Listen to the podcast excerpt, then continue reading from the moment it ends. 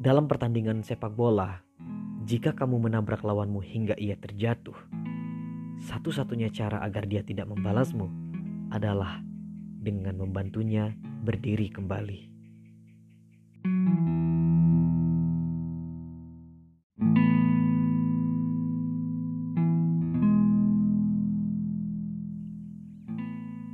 Dalam pertandingan sepak bola, jika kamu menabrak lawanmu hingga ia terjatuh, satu-satunya cara agar dia tidak membalasmu adalah dengan membantunya berdiri kembali.